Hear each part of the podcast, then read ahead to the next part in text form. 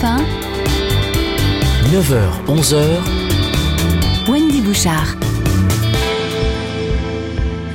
Bonjour à tous, merci de nous rejoindre sur Europe 1 pour cette deuxième heure qui euh, nous interroge sur notre rapport à l'histoire, soulevant des questions assez existentielles. C'est l'intrigue du schmock chez Gallimard, un roman passionnant de François-Olivier Gisbert, avec nous en studio, qui s'interroge notamment sur la montée du nazisme et cette réflexion de fond récurrente. Comment des Allemands respectables, des gens bien, entre guillemets, n'ont-ils pas vu le danger derrière la figure d'Hitler? Entre la vie et Satan, ascension irrépressible de la haine de l'autre, plus de 70 ans après la mort d'Hitler, comment on en parle aujourd'hui avec cet antisémitisme plus ou moins latent? Comment expliquer ces dizaines de documentaires sur euh, Hitler, par exemple, sur Netflix, que traduisent encore les auteurs, les historiens, les journalistes qui enquêtent encore et encore sur ce sujet?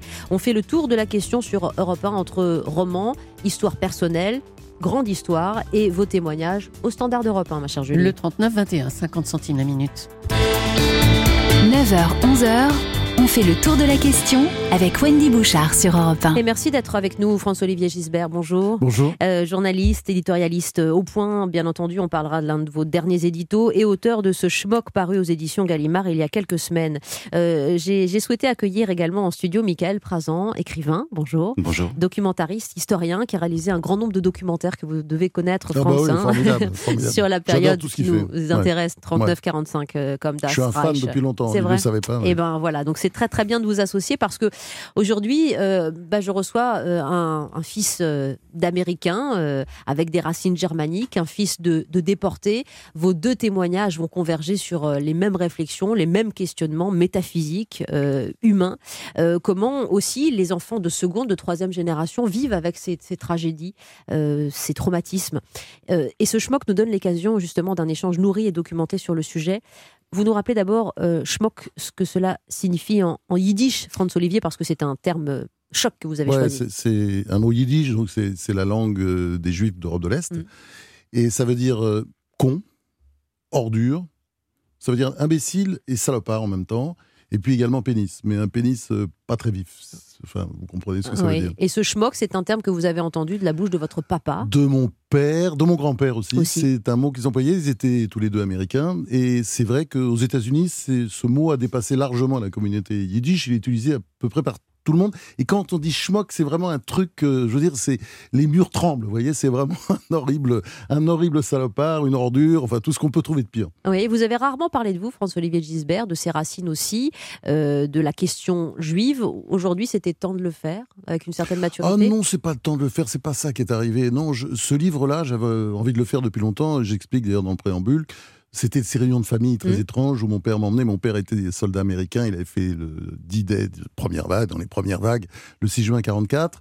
Et puis voilà, il a fait euh, ce qu'on appelle une belle guerre. Il était couvert de décorations. C'était un des rares survivants de sa section. Et euh, il- essayait de retrouver un peu la famille allemande. Il y avait toute une branche euh, germanique, une branche espagnole également. Et voilà, il se retrouvait dans des réunions un peu funèbres et c'était terrible. Et moi, j'étais un petit gosse là, parce que je parle de ça, c'est dans les années 50, j'ai j'ai 5-6 ans, je comprends pas un mot d'allemand, mais il parle un peu français pour être gentil. Et je voyais des gens accablés, accablés et comment dire, euh, oui, écrasés par la, par, la, par la culpabilité. Ça me fascinait. Et puis, euh, voilà, les années sont passées, puis il y a 10 ans ou 15 ans, j'ai commencé à m'intéresser au problème, mais sans savoir peut-être j'allais écrire un roman. Vous voyez, puis en plus, j'avais pas les personnages. Moi, pour écrire les- des romans, j'ai besoin de personnages. Vous voyez bien comment j'écris. C'est, Mhm. ce sont des, j'écris mes romans pour savoir ce qu'il y a dedans, comme disait Julien Green. C'est, la grande formule. C'était mon maître, il m'a tout appris. Et c'est vrai que ce sont les personnages qui écrivent les livres. J'ai besoin des personnages. Mais avant, je travaillais sur la trame historique. Je ne suis pas historien. Mais enfin, je crois que je peux l'être aussi. Et j'ai travaillé, lu, lu notamment euh, les excellents livres de Michael, de Michael notamment, je pense à son livre sur les Einsatzgruppen, qui est un, vraiment, un, bah, d'ailleurs, je cite à la fin du livre parmi les, livres qu'il faut, qu'il faut lire. Et euh, j'ai travaillé, j'ai travaillé, puis après c'est parti. Mais c'est vrai que je suis étonné des réactions parce qu'on me dit aujourd'hui, mais ça tombe à pic. Euh, non, ça tombe pas à pic par rapport au populisme. Je pense, je, fais- je, je pense que on a tort de voir de l'antisémitisme dans Salvini, dans Orban, etc. C'est pas le sujet, le populisme. Moi, je suis anti-populiste parce que je suis, c'est pas ma tasse de thé, le, le nationalisme ou l'ultranationalisme. Mais c'est, enfin, on, on- on- on doit, on doit comparer ce qui est comparable. Bien sûr. En revanche, en ça revanche, a du sens. la bête est revenue. Non, non, mais Voilà, la bête est revenue. voilà. On l'a vu très simplement. Je veux dire une histoire. J'imagine que Michael Présent a réagi comme moi. Moi, je me souviens que euh, j'étais chez moi avec ma femme. je reçois un texto de mon ami Michel Onfray qui me dit T'as vu Je regarde la vidéo et je vois euh, Alain Finkielkraut avec une espèce de petit sourire, comment dire, euh, mais cette image est atroce. Il se fait insulter. Heureusement qu'il y a la police et, un gentil gilet jaune qui vont l'exfiltrer. Il se fait insulter avec une violence effrayante. Et ça, ça rappelle forcément quelque chose. Évidemment, on éclate en sanglots. Et, le nombre de personnes qui ont éclaté en sanglots en voyant ça, voilà. Et tout ça, enfin, des insultes par un abruti qui lui dit, euh, qui se prétend antisioniste uniquement et pas antisémite, qui lui dit, allez, t'es pas ici chez toi, va à Tel Aviv. comme il est antisioniste, vous comprenez bien la suite, c'est une fois qu'il sera à Tel Aviv, on lui fera la peau. C'est ça l'idée. Et donc, moi, je, je, sens ça. C'est vrai que j'aurais pas dit ça il y a, il y a, il y a cinq ans ou trois ans, quand j'ai commencé le livre. Vous voyez, j'étais très intéressant. Mais la bête, elle est là aujourd'hui. Parce que c'est aussi votre, votre perception des choses, Michael Prazan. Euh, votre regard, euh, avez-vous dit dans, dans, une interview, sur les gens a, changé. Parce que quand vous croisez des hommes et des femmes, vous êtes aujourd'hui euh, quasiment obligé de vous poser cette question suis-je face à un, antisémite? Suis-je face à un homme ou une femme qui pourrait vouloir ma mort? Question que vous ne vous posiez pas avant, j'imagine, que vous avez oublié peut-être de vous poser. En tout cas, c'est une question qui se posait pas dans les années euh, où moi j'étais euh, enfant ou adolescent, euh, et a fortiori, je pense, quand François-Olivier Gisbert l'était. alors il y avait une forme de tabou, il y avait effectivement des choses qu'on ne pouvait pas soulever aussi clairement et aussi franchement et de manière aussi brutale que c'est possible de le faire aujourd'hui, certainement. Euh, après, effectivement, le phénomène a muté. On a bien vu qu'il est. Moi, je suis tout à fait d'accord avec ce que vient de dire François-Olivier Gisbert. Euh, je crois qu'on force un peu de manière artificielle euh, les choses du côté du libre, du côté de ces mouvements-là. Ça ne veut pas dire que c'est une manière de les légitimer, mais en tout cas, il y a eu une bascule très clairement à la fois des clichés antisémites et en même temps d'une idéologie antisémite qui est euh, davantage aujourd'hui, euh, disons, dans une fraction la plus radicale de l'extrême gauche, euh, jusqu'à évidemment l'islamisme. Et c'est là, à mon avis, la niche aujourd'hui la plus pernicieuse et la plus dangereuse. Mais vous qui connaissez bien la politique, François-Olivier Gisbert, c'est une question qu'on peut prolonger jusqu'à 11h. Est-ce qu'on a raison aujourd'hui, les médias, les, les citoyens, de de, craindre une montée euh, de, Marine Le Pen, de tout faire pour euh, éviter son ascension et de ne pas faire confiance dans les réflexes euh, citoyens et républicains surtout des Français. Est-ce qu'on a, est qu'on a raison de croire au pire en France en 2019 Je pense que les médias doivent faire attention. Les médias occidentaux sont très impopulaires. Ils sont impopulaires dans les opinions. Vous savez très bien que ce sont les médias qui ont fabriqué Trump. Il a été élu contre les médias. Et d'ailleurs, il en joue. C'est-à-dire, si dès que les médias commencent à se calmer par rapport à lui, il leur met une couche parce qu'il a besoin de leur haine pour continuer à avancer. Et je pense que on fabrique des monstres comme ça. Donc, il faut être intelligent, il faut poser des questions. Il faut stigmatiser, ça je suis d'accord, euh, parce que je pense qu'il faut faire des amalgames aussi, pourquoi pas. Donc ça veut dire il faut parler, il faut pas avoir peur. Le problème de la presse, c'est qu'elle est gnangnan, elle a peur, elle a trop souvent peur. Et finalement, les Français ont l'impression de ne pas être informés. Ils sont informés quand ils ont l'impression d'avoir en face d'eux une information contradictoire. C'est pour ça, moi, je pense l'attitude par rapport à Marine Le Pen, enfin, tout a été essayé par rapport au Front National avant. Le Front National, ça n'est pas le Rassemblement National. Je suis désolé, c'est plus tout à fait la même chose. Et je veux dire, on se trompe de combat. Le vrai combat, il est beaucoup plus grave que ça. Et vous savez, il y a une phrase dans le livre qu'on me cite tout le temps, mais c'est vrai ça n'est pas Hitler qui a créé l'antisémitisme, c'est l'antisémitisme qui a créé Hitler. Bon, pour l'instant, Hitler n'est pas là.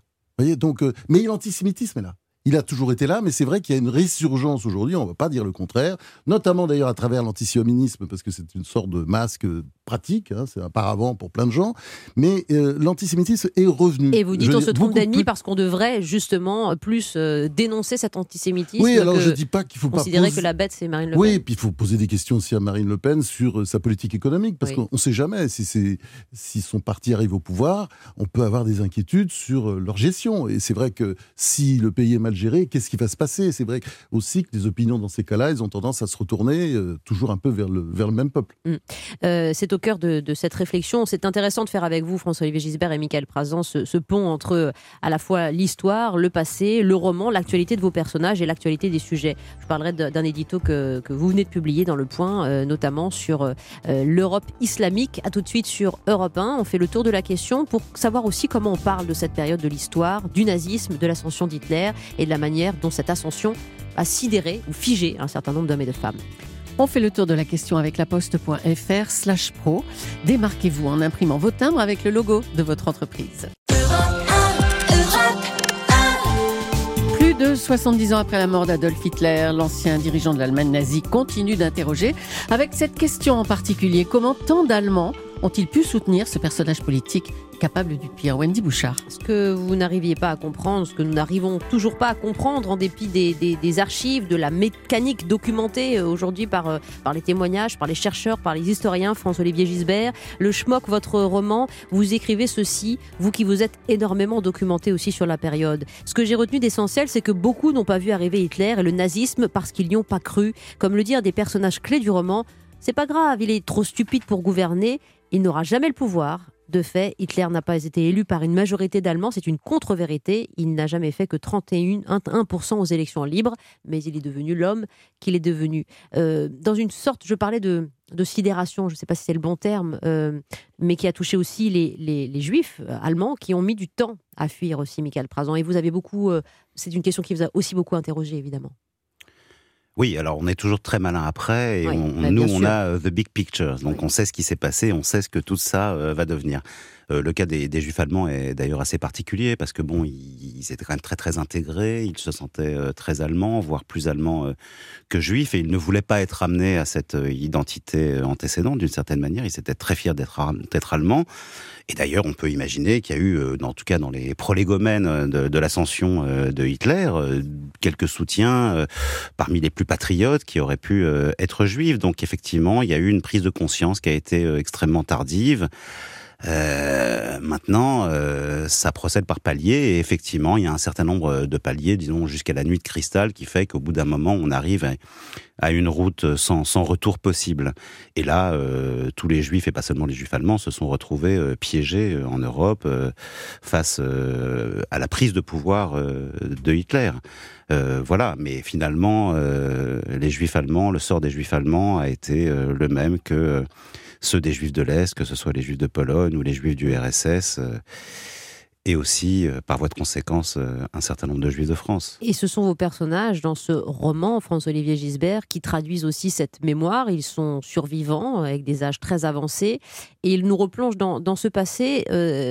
la fibre romanesque a été le meilleur support pour vous, pour réinterroger cette histoire. Oh bah oui, bien sûr, parce que je pense, comme Michel Déon, c'est quelque chose qu'il disait souvent, c'est que le, le, roman est le genre supérieur parce que vous pouvez tout, tout, mettre dedans. Vous pouvez mettre de la philosophie, de la poésie, de la prose, du théâtre, du journalisme, de la documentation, de l'histoire avec un grand H. Vous mélangez tout ça et, au lieu de transmettre des idées, vous transmettez des sentiments. Donc c'est important, vous parliez justement, vous insistez, c'est un roman avec des personnages. Bon, mm. évidemment, j'ai beaucoup travaillé pour décrire.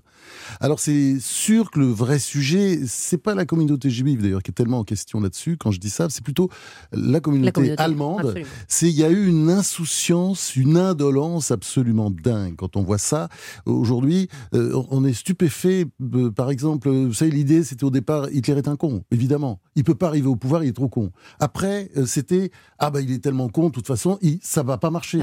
une fois qu'il est au pouvoir. Et d'ailleurs, regardez, c'est ce qui s'est passé, puisque en 1933, le président de l'époque, Hindenburg, un monarchiste qui était un grand personnage de la guerre de 14-18, le met au pouvoir avec l'aide de son petit chouchou de l'époque, qui était Franz von Papen, et, il le met Hitler au pouvoir avec très peu de ministres. Il y a deux ministres nazis, c'est tout, avec l'idée que de toute façon, il est tellement con que ça va exploser. Vous savez, c'est le vieux truc en politique. Vous les mettez au pouvoir et puis vous levez l'hypothèque et c'est terminé. On n'en parle plus.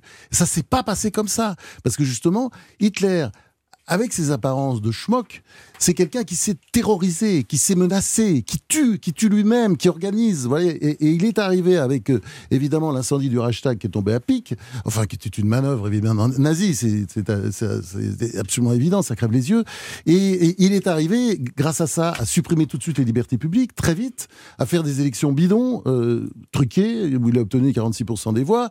Et coup de bol Hindenburg va mourir et il va prendre la place. Il va prendre la place, c'est des coups d'État, ce sont des putsch. Il n'est pas arrivé au pouvoir par les urnes, il est arrivé par un putsch. Et en fait, on l'a laissé faire. Vous voyez ce que je veux dire? Le, le, le peuple allemand, ce qui est extraordinaire, c'est que bon, il y a à la fois une partie du peuple allemand, évidemment, qui souffre énormément, C'est clair parce qu'il y a, il y a les sanctions idiotes du traité de Versailles, il y a la crise de 1929 qui va se rajouter à ça. Une nation humiliée. Bon, voilà, c'est une nation humiliée. Et puis en même temps, il faut pas oublier, moi c'est ce que j'essaie de restituer dans le roman, dans la trame, mais ça, c'est, c'est il suffit de lire n'importe quel livre sur l'époque. Il y a une culture énorme. Vous savez, je fais partie des gens qui disaient toujours, la culture, c'est ce qu'il y a de mieux contre ça, contre Mm. ça, C'est ça. euh, les Et c'est ça que vous interrogez etc. aussi, voilà. Ben, je m'interroge parce Oui. que c'est vrai qu'ils ils étaient tous là. Comment voir. C'était un centre, une capitale culturelle. Enfin, c'était incroyable. Berlin euh, et même euh, Munich. Enfin, ce sont des villes qui étaient très vivantes avec- sur le plan de la peinture, avec l'expressionnisme. Le- un immense poète, un des plus grands poètes, peut-être le plus grand du XXe siècle, avec Aragon quand même, Rainer Maria Rilke. Et puis euh, tous ces grands écrivains partout, ils sont là dans le, ils sont là dans le dans le livre parce qu'ils étaient très présents. D'ailleurs, ils étaient souvent d'ailleurs lucides. Je pense à Dan Passman puisque il a quand même tiré la sonnette d'alarme à nombreuses reprises. C'est un, prix Nobel de littérature qui a écrit des. bah, tout le monde connaît Mort à Venise, euh, surtout grâce au film. Enfin, c'est un, livre absolument magnifique.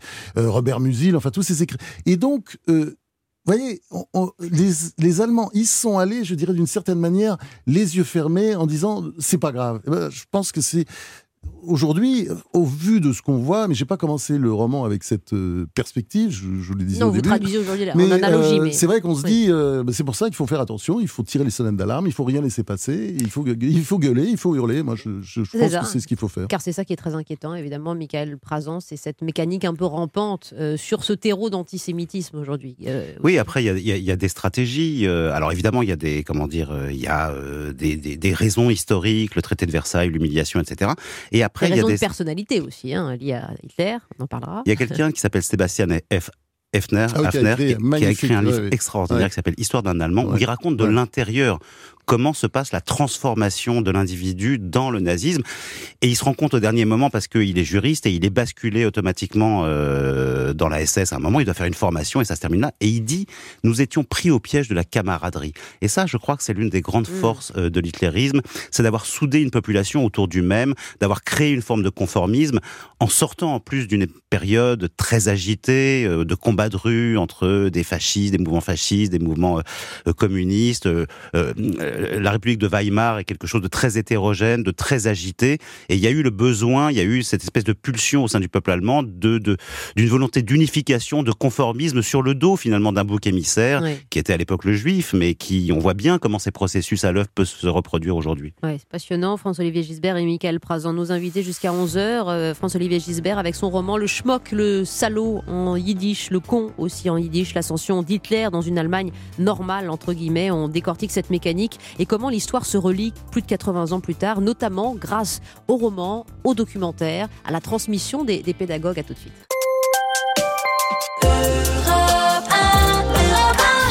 Jusqu'à 11h, une plongée dans une période trouble de l'histoire, la montée du nazisme. Avec cette question, comment les Allemands respectables n'ont-ils pas vu le danger derrière la figure d'Hitler? Wendy Bouchard. Comment vous expliquez encore, euh, à la fois François-Olivier Gisbert, euh, auteur de, cet ouvrage, éditorialiste, observateur de la vie sociale et politique, et vous, Michael Prazan, euh, historien, documentariste et, et écrivain, on parlera d'un certain nombre de vos documentaires, cette fascination, répulsion évidemment pour Hitler, mais qui inonde les, les les télés, mais aussi aujourd'hui les plateformes comme Netflix. On a un nombre incalculable de, doc, de documentaires sur le sujet, François-Olivier Gisbert. Et vous en êtes peut-être nourri d'ailleurs aussi pour votre Bien histoire. sûr, évidemment, mais c'est parce que c'est absolument sidérant. Et qu'on ne peut pas s'empêcher de se dire quand on voit, je pense notamment le, le Hitler de la fin des années 30, quand on voit ses discours où il est complètement en transe, ridicule, on, on éclate de rire, il ressemble, on a l'impression qu'il essaie d'imiter euh, Charlie Chap- Chaplin, Chaplin, dans, le- dans Le Dictateur. Ouais. Donc, et- et- mais on, on se dit, on se repose toujours cette même question, comment c'est possible? Alors, on peut se poser la même question à propos d'autres génocides euh, qui ont peut-être fait moins de morts, mais qui étaient tout aussi affreux. Je- moi, je suis fasciné aussi par ce qui s'est passé, le génocide arménien euh, avec les Turcs, c'était quand même bon. Et puis, il y a eu plus récemment, les les, les Hutus euh, avec les Tutsis. Oui. Donc, euh, c'est vrai que c'est fascinant parce qu'on se dit, mais comment c'est possible? Il y, a, il y a un grand, il y a un personnage important de la littérature euh, allemande que je cite dans ce livre qui est Karl Kraus. Et Karl Kraus, c'est le roi de l'aphorisme. Il fait plein de petits aphorismes. Mais il y a celui-là. Le diable est optimiste euh, s'il croit rendre les hommes pires qu'ils ne sont. Voilà. Mm. Et c'est vrai que euh, je suis sûr, mais qu'elle disait quelque chose, euh, moi, qui, qui- que je ressens souvent. Vous voyez, on, on est au milieu des gens. euh, dans un restaurant, dans le métro, n'importe où, et on se dit euh, oui Himmler, c'est-à-dire le nazi banal. Vous voyez, le nazi normal, parce que bon, il y a une bande de façon à la, c'est des psychopathes pour la plupart, ils sont tous dingues. Goebbels, tout ça, on fait un dessin. Ou ils sont totalement abrutis comme Rosenberg et Rudolf Hess, qui sont des, des vraiment des débiles mentaux. mais il y a des gens normaux. Et pourquoi? Qu'est-ce qu'ils font là? Vous voyez? Et c'est ça qui fait peur, parce qu'on se dit effectivement, quand on voit les petits signaux comme ça qui s'allument ici et là depuis quelques années, enfin depuis quelques mois. Pour vous aussi, le regard, votre regard a changé sur les autres. Oui, oui, oui, oui. On se dit, euh, et puis si vous voulez, il y a toujours, mais ça on l'entend en France tout le temps à propos de plein de sujets, le déni c'est pas grave, mais non, ça va s'arranger, mais ça ne s'arrange pas, ou quand ça s'arrange, ça s'arrange mal. Vous voyez? Il y a le côté, euh, on refuse de voir, on, on, on, on fait des, des, des, grands sujets, des grandes tartines sur un sujet, et on va pas parler de l'essentiel. L'essentiel que les gens voient et que là, souvent les médias ne répercutent pas. Donc d'où le fossé qui s'élargit entre euh, les lecteurs et les médias, entre les, les, les, Français et les médias, et je dirais c'est à peu près pareil, la même chose dans, euh, parmi tous les peuples d'Europe. Est-ce que vous avez le sentiment vraiment qu'on vous renvoie, pour parler du regard, à votre identité de, juif de, plus en plus, alors qu'on essaye justement d'alerter, nous, médias, euh, sur ces actes antisémites terribles et, voir quel est le mal-être profond aujourd'hui euh, sur lequel repose notre société. Il y a ce regard qui vous renvoie à votre propre histoire Michael Prazon aujourd'hui, vous, fils de, de, rescapé, mais aussi de déporté de la Shoah Alors, petit-fils de, de, gazé à Auschwitz et, fils, de, rescapé. Euh, alors c'est très difficile de, de, de, faire la part entre quelque chose de très subjectif qu'on ressent intimement et puis euh, on se dit parfois est-ce qu'on n'est pas parano est oui. que... Bon, je, je, malheureusement je ne crois pas. Je crois qu'il y a une vraie, euh, il y a un, un, vrai phénomène et qui d'ailleurs à mon avis est lié, c'est-à-dire que j'ai ça fait quelques années que j'appréhendais la, la, disparition des, des, rescapés, des témoins, qui pour moi était une forme de, de garde-fou dans la société. Mm. Tant qu'ils étaient vivants, on ne pouvait pas trop tout se permettre. Et d'ailleurs, il y avait des lois qui étaient là pour les protéger. Je crois que c'est même l'origine de la loi Guesso, d'une certaine manière. C'était les protéger, protéger ces gens face à l'ignominie euh, de discours euh, négationnistes qui ne sont euh, rien d'autre qu'en réalité de l'appel à la haine raciale, de la diffamation raciale. Donc, tout est lié, si vous voulez. Il y a eu un moment où on a le sentiment qu'une page se tourne et que du coup les comptes sont apurés et on peut revenir à la chiennerie de l'antisémitisme de manière en plus d'autant plus décomplexée aujourd'hui qu'elle qu'elle revêt les oripeaux d'une forme d'antiracisme. Donc on se dit finalement mm. on peut être antisémite tout en étant dans le bon camp. Et, et ça effectivement c'est quelque chose de très dangereux. On, se dira plutôt antisioniste d'ailleurs parce qu'aujourd'hui c'est vrai que ce mot d'antisémitisme Hitler l'a sali comme disent euh, et comme, les humoristes. comme on se prétend antiraciste du coup on ne peut pas se dire antisémite donc on va se dire antisioniste. Oui c'est tout à fait nouveau c'est très intéressant ce phénomène parce que ça se développe à travers l'antisionisme. Et l'antisionisme, bon, il y a deux antisionismes, c'est clair, mais je pense que l'antisionisme antisémite est majoritaire, c'est clair. C'est intéressant ce que dit Michael Prazan sur euh, le témoin sur la mémoire du témoin. Alors vous, euh, par le roman, euh, bien, vous essayez de faire en sorte que cette parole et de ces, de ces témoins restent le, plus longtemps possible, mais il y, a ce souci, quoi. Mais je me sers de beaucoup de témoignages, à la fois personnels, dans ma famille, où, il y a toujours eu un peu de sang juif, et donc il y a des personnes qui brusquement se découvraient juives, alors que, bon, les critères, vous savez, c'était, il fallait avoir plus de 25% de sang juif, donc ils ne rentraient pas dans ces critères, mais quand même, ils se sentaient un peu juifs. Enfin, vous voyez ce que je veux dire? Le regard des autres, c'est-à-dire, dans le roman, il y a un personnage, brusquement, qui découvre qu'il est juif.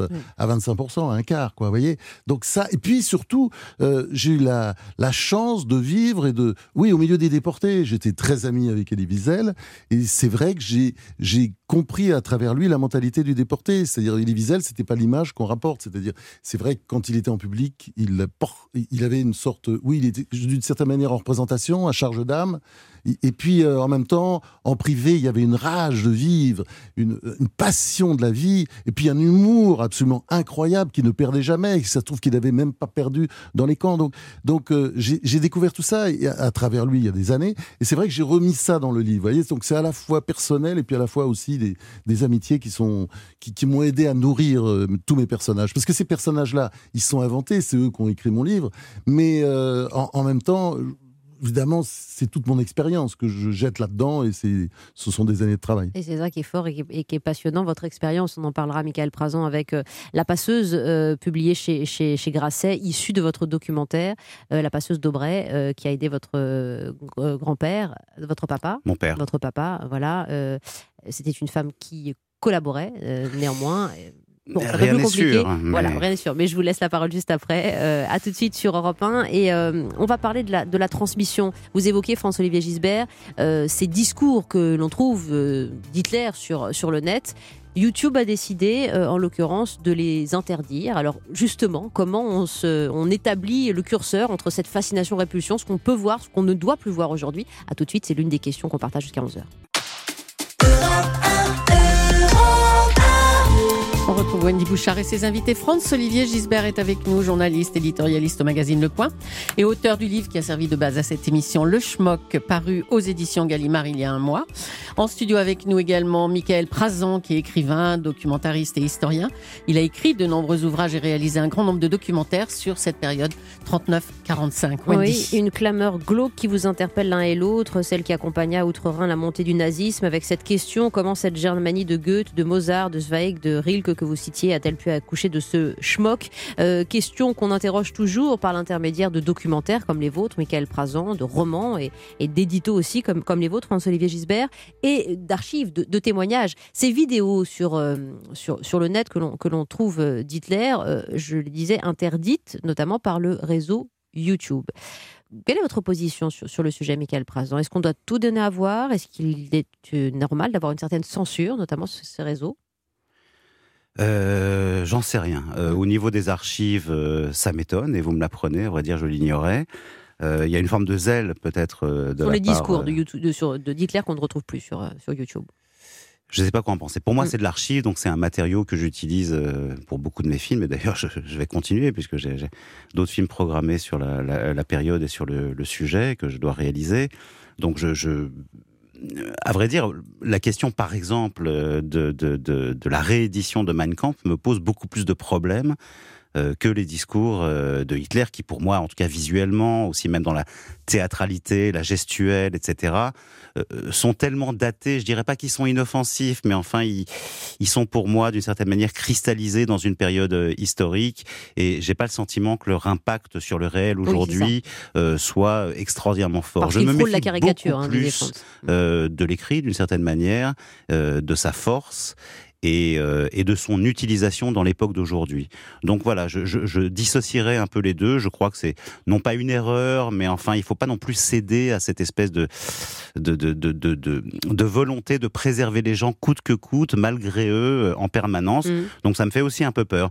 Euh, mais, en mais par contre, sur la réédition de Malcolm, je suis plus euh, dubitatif. Quel regard avez-vous sur la réédition, sur l'écrit, sur les écrits euh, en, en qualité d'écrivain aussi, vous, Franz? Moi, je suis pour la réédition des, des, de, de Mein Kampf. Euh, Je pense Comme que les pamphlets antisémites de Céline, par exemple. Oui, bien sûr. Je pense qu'on a le droit de les lire. Euh, C'est intéressant d'ailleurs parce que si on interdit Mein Kampf, euh, on peut en faire un mythe. Parce que c'est un livre débile. C'est un livre nul. Enfin, c'est alors euh, on peut retrouver en revanche euh, sur Internet la France juive de- d'Edouard Drummond. C'est un Français antisémite qui a eu d'ailleurs beaucoup plus de succès que Mein Kampf quand il est sorti. Il faut bien voir, c'est un bide un peu. Hein. Mein Kampf, quand c'est sorti dans les années 30, ça marchait pas. C'est tellement ridicule et mauvais.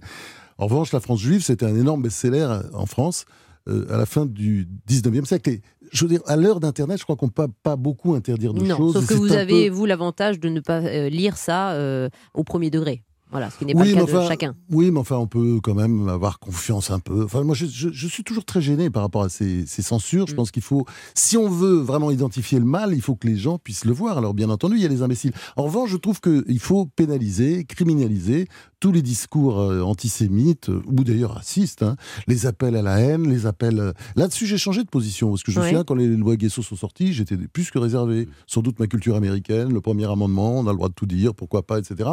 Et puis, pourquoi faire des martyrs de tous ces connards qui sont quand même... euh, sont des abrutis, hein, tous- ces négationnistes. Mais vous dites qu'il faut Bon. laisser matière à lire et à réfléchir. en Oui, bien sûr. Et puis surtout, je crois qu'il faut voir. Il faut voir. Et je pense que il faut. euh, bon, il y a toujours, il y aura toujours des cons sur Terre, mais et il faut être quand même particulièrement abruti pour être euh, saisi et intéressé par les discours de- d'Hitler. Oui, mais c'est même, ambivalent euh, votre discours parce, que voyez vous, ça. parce que vous- euh, c'est une mise en amibe un petit peu de ce que vous dites dans votre roman. C'est-à-dire comment euh, des gens plutôt lettrés, cultivés dans une Allemagne, dans une Germanie rayonnante culturellement, ont pu aussi se laisser abuser. On peut avoir aujourd'hui les mêmes Parce que je spécimens en que ces France. gens-là, hein. justement, n'allaient pas écouter les discours. Ces gens-là, ils vivaient en dehors, ça D'accord. les intéressait pas. C'était un schmock, c'était rien, c'était une pauvre merde. Et voilà. Et puis les grands industriels, ils étaient sur leur schéma, sur leur truc, Mm. euh, les conquêtes de marché. Et puis, et puis les intellectuels, ils vivaient leur vie à côté, et puis euh, la gauche, elle se battait contre les sociodémocrates, la gauche extrême, faut bien voir, et puis souvent, d'ailleurs, en nouant des alliances avec les, nazis. Enfin, il y a tout ce, il y a tout ce cirque qui s'est passé aussi,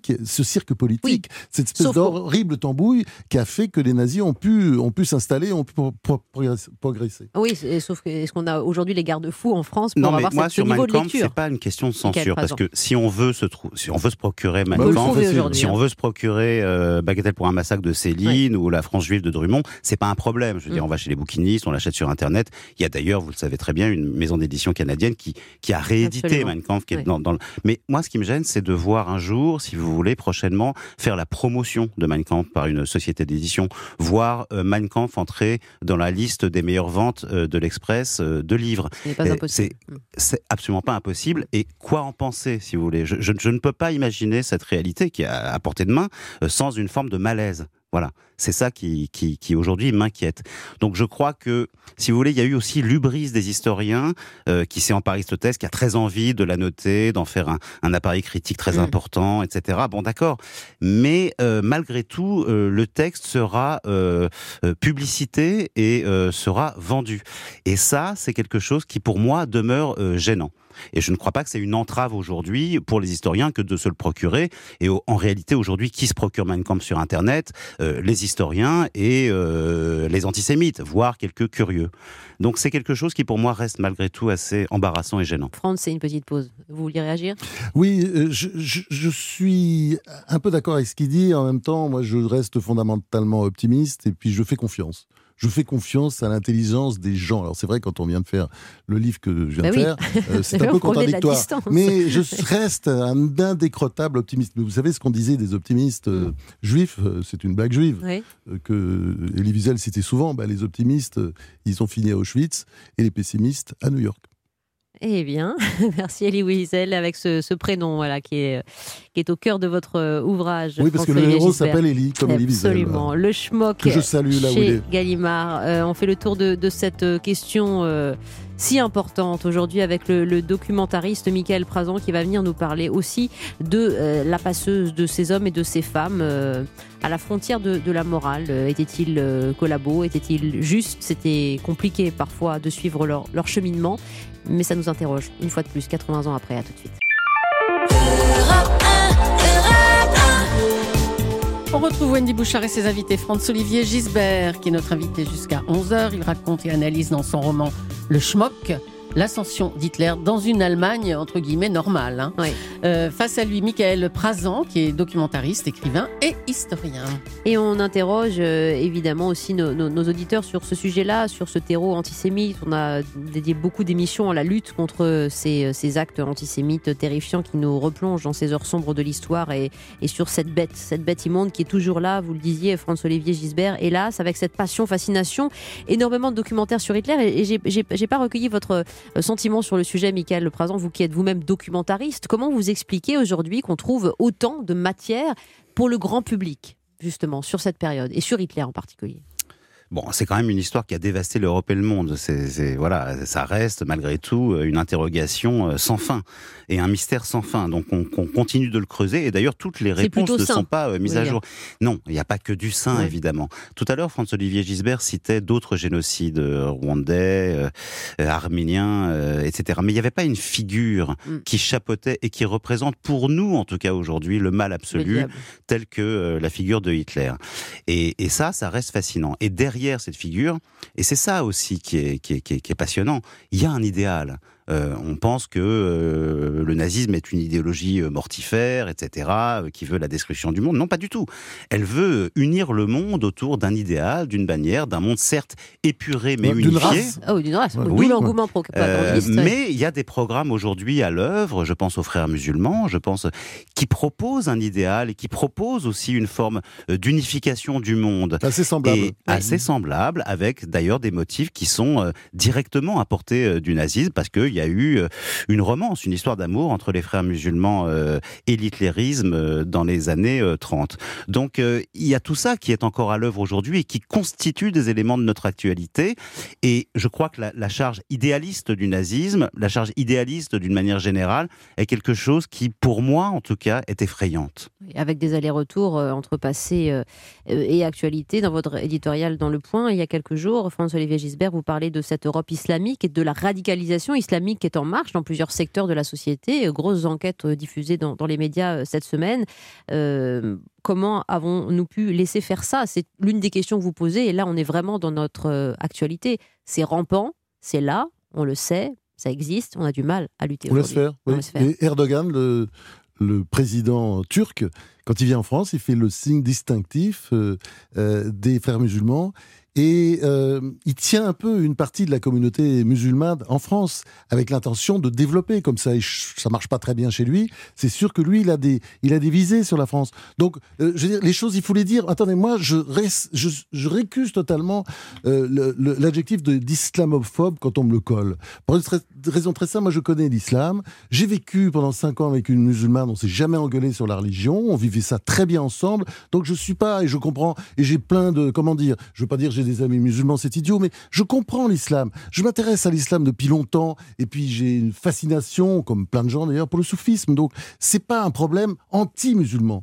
Le vrai sujet, c'est la, comment dire, la volonté de conquête d'une partie de ces musulmans, de ceux qu'on appelle les islamiques ou des intégristes ou comme vous voulez, ou les frères, frères musulmans, qui ont des objectifs de conquête.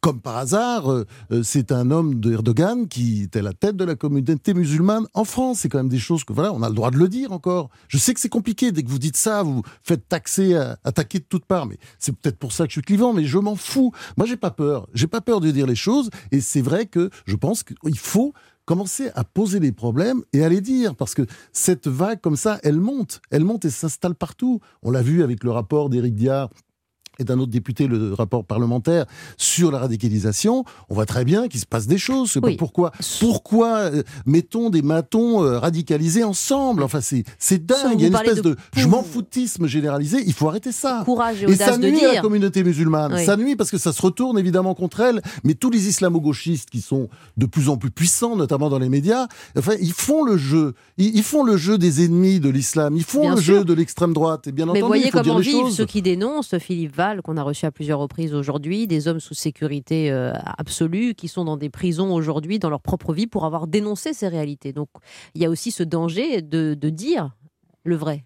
Mais oui, mais attendez, euh, moi je suis. Qui est capital à oui, dire. Oui, mais attends, quand on est euh, journaliste, écrivain, mais tout ça, on en a rien à foutre. Moi je vis par l'écrit et je, je continuerai à dire ça jusqu'à ma mort. Et c'est ce qui a manqué oui, en Allemagne. Hein. Mais avec, en Allemagne... Des, avec, des, journalistes fonctionnaires, vous le rappelez mais aussi. Oui, hein. des journalistes fonctionnaires, des gens qui avaient peur. Et, et je veux dire, dans l'histoire allemande, c'est ça peut-être le plus important, c'est quand même la terreur. Mm. Je vois, j'ai demandé de ma famille qui passait un temps fou en prison parce qu'ils avaient du, du mal d'Hitler dans un café euh, au début de l'hitlérisme. Donc c'était quand même euh, difficile. Donc évidemment, c'était euh, ce, cette, cette Allemagne qui allait comme ça vers un soi-disant idéal, elle était aussi, elle avait peur.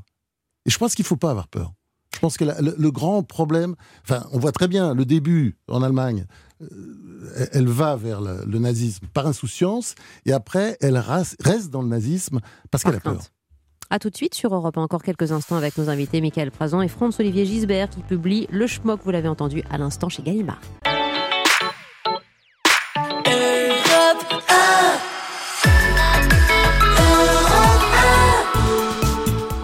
Nazisme, antisémitisme, comment en parler? Ben, Il nous reste quelques minutes pour le faire. Oui, quelques minutes. Et là, seulement Michael Prazan et Franz-Olivier Gisbert sont avec nous. Euh, Einsatzgruppen, c'est un film et un livre sorti en poche aux éditions du Seuil que vous recommandez d'ailleurs dans votre bibliographie documentée. Euh, Franz-Olivier Gisbert, de notre autre invité. La passeuse également chez, chez Grasset que vous avez adapté de votre documentaire. La passeuse des, des Aubrais. Euh, c'est votre histoire euh, familiale, votre histoire personnelle que vous racontez autour de questions que que l'on s'est posé sur euh, ces hommes et ces femmes qui euh, étaient un peu sur euh, la, la, la ligne morale, parfois du côté des, des collabos, parfois du côté des, des, justes. Il y en a eu probablement beaucoup plus qu'on ne pense, qu'on ne le dit et qu'on ne le sait aujourd'hui, Michael Prazan. Des justes ou des salauds? Bah, c'est ça. Était-il était-il parfois les deux? C'est toute la problématique de l'enquête que j'ai menée sur l'histoire familiale et sur l'enfance de mon père qui, qui en 42 se retrouve pas encore orphelin, mais il va le devenir l'année suivante puisque ses deux parents ont été déportés. Il reste seul avec sa sa sœur, euh, lui a 7 ans et sa sœur a, a 10 ans, et à ce moment-là, ils devront leur survie à une passeuse qui va euh, les emmener de l'autre côté de la ligne de démarcation, et puis ensuite ils seront cachés euh, dans des campagnes françaises ju- jusqu'à la fin de la guerre, et d'ailleurs c'est là que mon père a, appris à, aimer passionnément la France et, et ses paysages. Mais cette jeune femme qui les fait passer, à qui il devait la vie, et donc par voie de conséquence moi aussi, il l'a toujours soupçonné en réalité de travailler pour la Gestapo. Et il pensait qu'arrivé sur le, quai de la gare, de cette gare euh, des Aubrais, euh, il allait, elle allait les, il l'a vu dans son regard, il avait 7 ans, qu'elle allait les, les livrer à la Gestapo, et finalement elle a ce revirement et elle ne les livre pas. Et c'était un mystère euh, qui a hanté à la fois l'histoire familiale, même si mon père nous en a jamais vraiment beaucoup parlé. Et lorsque mon père est décédé il y a quelques années, le hasard a fait que j'ai retrouvé cette femme. Et je suis allé la voir et je lui ai demandé de, de me raconter sa version euh, de l'histoire. Et effectivement, là, on est dans la zone grise où, l'héroïsme des uns tient à un cheveu, à un regard d'enfant, euh, un enfant qui nous séduit, et tout à coup, leur destin à tous bascule, parce que ce que j'apprends quand je vais la voir, c'est qu'elle a payé le prix fort euh, de, ce revirement, de l'avoir... d'avoir sauvé la vie de, de mon père et de sa sœur, qui effectivement, elle était en lien avec l'un des personnages les plus abominables de la guerre, qui s'appelait euh, Pierre Lussac, qui lui effectivement émargeait pour la pour la Gestapo, qui a un nombre considérable de victimes euh, qu'il a lui-même torturées ou envoyées en déportation. Et, et du coup, euh, ce Pierre Lussac a dénoncé cette jeune femme, euh, euh, Thérèse Léopold, pour avoir sauvé mon père et sa sœur, et du coup, elle a été envoyée à Auschwitz. Euh, Et ensuite, euh, Ravensbrück, Mauthausen. Donc, elle a payé au prix fort son héroïsme et le fait d'avoir sauvé ces petits-enfants juifs pourchassés à l'époque euh, par la Gestapo et, euh, et par euh, un certain nombre d'auxiliaires français. La passeuse, euh, que vous pouvez lire aussi chez Grasset, mais on recommande évidemment votre documentaire dans lequel votre papa témoigne, La passeuse des Aubrais, Michael Prazan, euh, de cette zone grise euh, que vous étudiez aussi bien, Franz-Olivier Gisbert, à la zone trouble d'Hitler, personnage complexe. Vous dites d'ailleurs, il faut toujours se méfier des personnes complexées. Il l'était foncièrement, fondamentalement. euh, Ouais, c'est un pauvre type. ouais. C'est un pauvre type et, et il a fait une belle guerre, contrairement à ce qu'écrivent un certain nombre de ses biographes. Mm. C'est, euh, il était estafette. Quand on était estafette, euh, on passe des messages sans arrêt. on est bien traité. Alors ça, on peut dire, il était un peu planqué parce qu'on a un lit, on est bien nourri et voilà, on est tout près des chefs. Et puis on passe les messages entre les lignes et là, on prend des balles. Bon. Peut-être aussi qu'il a eu ce sentiment aussi d'invulnérabilité euh, avec ce boulot qu'il a rempli pratiquement pendant toute la guerre. Estafette, c'était, c'est quand même, c'est un, comment dire, dans, dans, dans l'armée en 14-18, euh, c'est, faut être courageux pour le faire. Mhm. On peut pas lui enlever ça. Après, euh, après, il a un charisme aussi euh, d'orateur. C'est clair. Enfin, en tout cas, au début, à la fin, il devient dingue et on voit très bien. Mais au début, il sait parler, il sait faire des discours. On, voit très bien. C'est très construit. Alors, il n'y a pas d'image pour les montrer, mais disons qu'on peut lire chez les historiens ou les gens qui l'ont vu à l'époque, il y avait quelque chose, beaucoup d'humour. Il a perdu peu à peu l'humour. Voilà. Donc, c'est ça aussi une des grandes constantes du nazisme, de tous les totalitarismes, c'est l'absence totale d'humour. Il y avait ça chez Hitler. Oui, et puis voilà, vous étudiez le monstre comme tant d'autres l'ont fait aussi, notamment euh, lui qui se cachait derrière cette euh, moustache pour effacer son nez qui Ouais, trouvait parce immonde. que, mais ça, tout ce qu'il dit dans le livre, parce que je, je suis, euh, Sont comment des- dire, des propos sont exacts, des- hein. oui, c'est un, un thriller, on peut dire ça comme ça, avec des personnages totalement inventés, même s'ils puisent, euh, disons, euh, certains aspects dans, dans des personnages avec qui j'ai, enfin, dans des personnages que j'ai connus, que j'ai Mhm. aimés. Mais euh, c'est vrai que tout ce qui est historique est vrai. Et notamment Hitler, quand il parle, sont pratiquement des discours qui tenaient. Enfin, c'est, j'ai, changé ici ou là deux trois bricoles, mais il y avait l'histoire du, du nez et de la moustache. qu'on lui disait souvent, faut enlever cette moustache ridicule. Et il disait, maintenant si j'enlève cette moustache, on, On verra ne verra comment que le nez. Mm. Et le nez, il est horrible. J'ai un nez comme une patate. Et c'est vrai qu'il avait un nez, euh, disons, pas très séduisant. Hitler, sa personnalité, euh, son horreur, Complexé, cette bête immonde, complexé, voilà, on le Des gros problèmes avec les femmes, ça, on ne sait pas de quel ordre c'est, mais C'est pour ça que le schmock veut dire beaucoup. Hein, Oui, euh, en oui, oui, yiddish, oui. on vous dit. on laissera littéralement le retraduire. Je pense pas qu'il ait donné beaucoup de satisfaction euh, aux femmes qu'il a pu connaître s'il les a connues. Là-dessus, il y a un grand mystère. Et là, cet homme a marqué euh, l'histoire et traumatisé l'histoire euh, européenne et, et- et mondiale. Je renvoie à vos documents, euh, à, votre, à vos écritures aussi, Michael Prazan, La Passeuse, euh, Einsatzgruppen. euh, et merci de, de- de ces mots euh, choisis. Euh, euh, on- je crois qu'on se réinterroge chaque fois, justement, et que vos positions aussi aux uns et aux, et aux autres euh, évoluent sur ce qu'on doit voir, ce qu'on doit lire, comment on doit communiquer sur le sujet. Ouais, c'est sûr, on Mais change d'avis. C'était important voilà, de au moins faire le point aujourd'hui, euh, en ce euh, 27 juin 2019. Merci beaucoup à tous les deux. Et donc, ce schmock, c'est chez Gallimard, François-Olivier Gisbert. Merci. À demain, ma chère Julie. À demain, c'était Wendy. Bouchard et c'était le tour de la question avec la poste.fr slash pro, la solution des pros pour faire garder leur courrier pendant les vacances cet été. Retrouvez toutes les solutions qui vous font gagner du temps sur la poste.fr slash pro.